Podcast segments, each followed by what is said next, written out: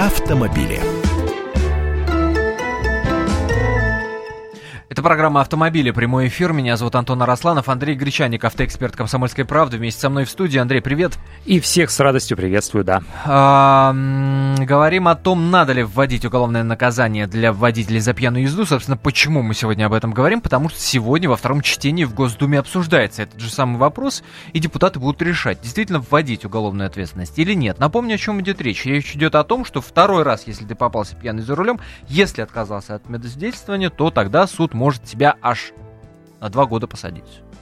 Да, штраф 200 рублей, то есть это будет уголовное наказание, максимально уже 2 года. А не административное, да, штраф 200 тысяч рублей или вплоть до действительно отсидки или лишения свободы на срок до 2 лет. Но за исключением случаев, если, не дай бог, в этом ДТП кто-то пострадал, там дальше, конечно, сроки уже увеличиваются. Ну, там другая статья, да, там 465-я и... Ой, или 264-я, виноват, 264-я статья Уголовного кодекса, и там сроки уже действительно другие. На самом деле, почему мы взялись об этом говорить, и почему сейчас такой интерес у законодателей к этой теме? Буквально недавно был разработан законодательным собранием Оренбургской области проект документа о конфискации автомобилей у пьяных водителей, то есть брать и забирать. Но думцы в профильном комитете посовещались, подумали и сказали: нет, мы, пожалуй, не будем давать положительное заключение на этот законопроект и двигать его дальше для голосования, потому что вот ситуация: сидит за рулем пьяный водитель, он сидит за рулем принадлежащего ему автомобиля, зарегистрированного на его имя. Вот его остановили, поймали, наказали, машину конфисковали. А может пьяный водитель сидеть за рулем чужого автомобиля? Ну, просто это автомобиль жены, брата, соседа, коллеги по работе, конечно, кого угодно. Тут уже машину не заберешь у владельца. Владелец-то не виноват, владелец трезвый сидит дома, телевизор смотрит.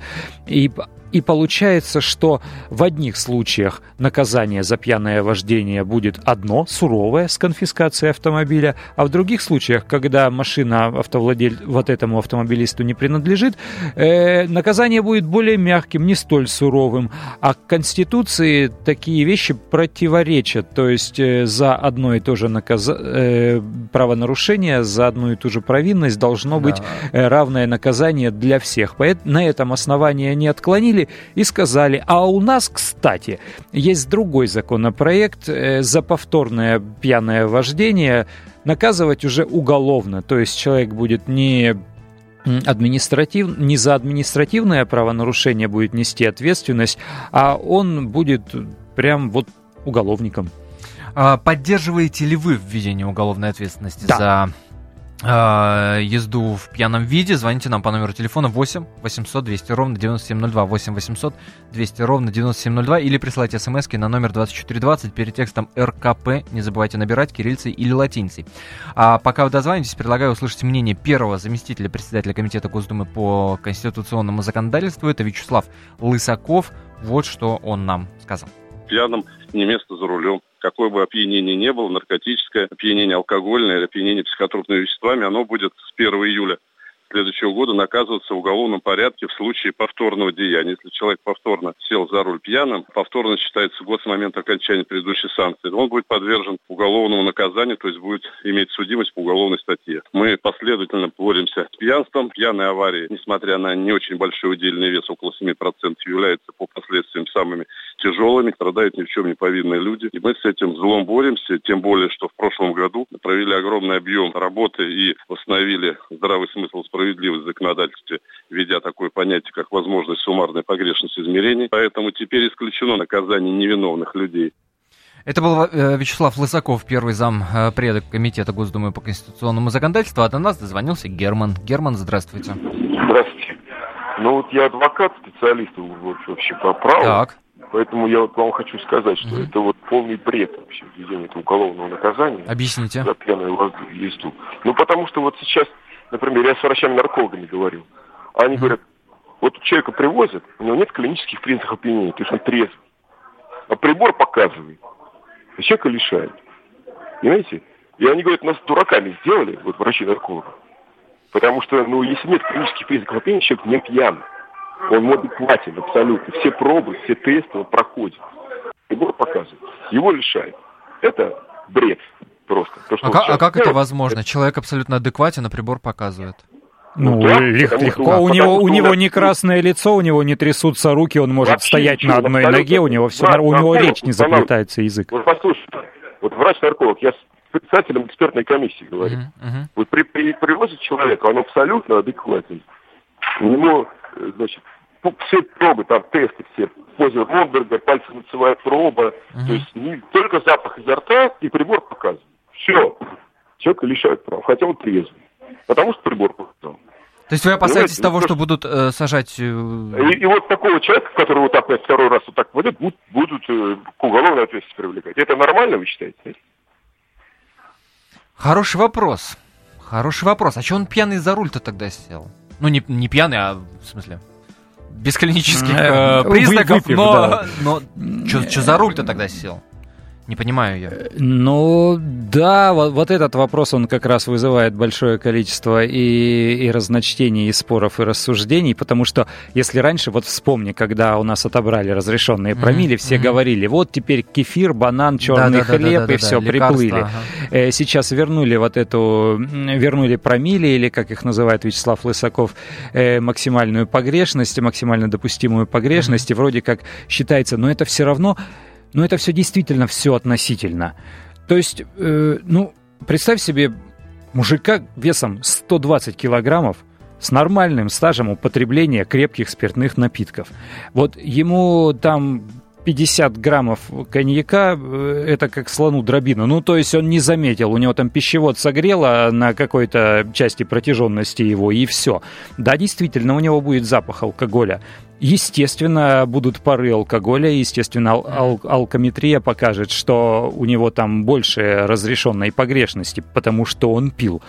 Но на самом деле ему что горячо, что холодно. То есть у него до головы ничего не дойдет, ему вообще наплевать на эту дозу алкоголя. Да даже если 50, да не садись ты, черт возьми, за руль. И тут уже вопрос отношения. То есть если я против, я сказал нет вообще, чтобы ни капли в рот в течение суток, тогда за руль садись. Значит, я буду говорить, нет, он пьяница, алкаш, потенциальный убийца, и наказывайте его как хотите, и машину забирайте, и сажайте, и клеймо на него позорное, и как раньше там на демидовских или каких заводах еще и звезду ему чугунную в полпуда весом на шею на цепи. А человек, который, в общем-то, ничего против алкоголя не имеет, он с ним дружен полноценно, скажем так, он не алкоголик, его и употребление спиртных напитков не разрешает, как-то не мешает его жизни.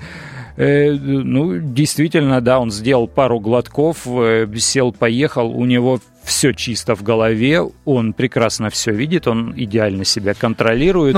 Смотри, одна смс-ка на наш смс-портал пришла. Штраф за повторное 300 тысяч, а уголовка — это бред. А Тамара Федоровна... А у нас нет таких административных штрафов. У нас и так за повторное 50 тысяч рублей штраф и 3 года лишения. Это тоже не слабые деньги. 300 тысяч — это для москвича может быть подъемно. А для человека, который живет в удаленном регионе и получает там зарплату бюджетника среднего уровня, это неподъемные деньги. Он, в принципе, их не видел столько одной кучкой. И противоположное абсолютно мнение Тамара Федоровна из Москвы пишет: поддерживаю, когда гибнет единственный ребенок матери, трудно объяснить, что убийца — это ангел. Здесь без комментариев можно оставить это сообщение. Александр, здравствуйте. Здравствуйте. Вы тут очень много красок употребляете. Есть белое, есть черное. Вы за белое или за черное? Нет. Что есть белое, что есть черное? Я за то, что если человек пьяный, это уже черное. Угу. Нечего разговаривать с этим. Давайте рубить на корню это. Понятно. А то мы так рассусоливать будем и никогда с этим не поборемся. Мы начинаем тут такую демагогию разводить. Выпил, пусть уголовное дело заводят. Другим неповадно будет. И перестанут пить. Услышали вас, Александр, услышали. Спасибо большое вам за мнение. Ну, действительно, вот мне тоже непонятно. Ну никто тебе не запрещает расслабляться, выпивать, ради бога. Вот твое личное дело. А человек по делам 5 раз в год ездит во Францию, а во Франции трезвыми вообще не ездят. Ну, то есть после бокала вина ездить там — это совершенно нормально. Они не обращают внимания на эти вещи. И он думает, а почему у меня-то так нельзя? Да мне тоже так хочется. Да потому что ты в другой стране живешь. Черт тебя дери. Вот я и говорю, у каждого своя аргументация. Продолжим этот спор, в том числе и с экспертными мнениями, безусловно, в программе «Радиорубка», которая состоится 15 декабря в 18:05. Она начнется по московскому времени. Весь архив программы «Автомобили» ищите на сайте fm.kp.ru. А за этот эфир я благодарю Андрея Гречаника, автоэксперта «Комсомолки». Андрей, спасибо. Оставайтесь на волне радио «Комсомольская правда». Впереди много интереснейших программ. Не переключайтесь.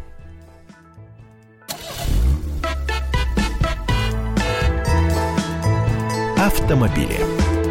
На радио «Комсомольская правда». Леонид Захаров любит путешествовать по всему миру. Он побывал во многих странах, и в каждом новом месте он обязательно пробует местную кухню.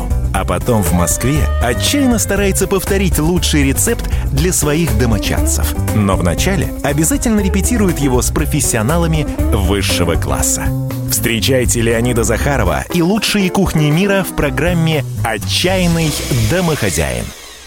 Каждую субботу в 9:05 по московскому времени на радио «Комсомольская правда».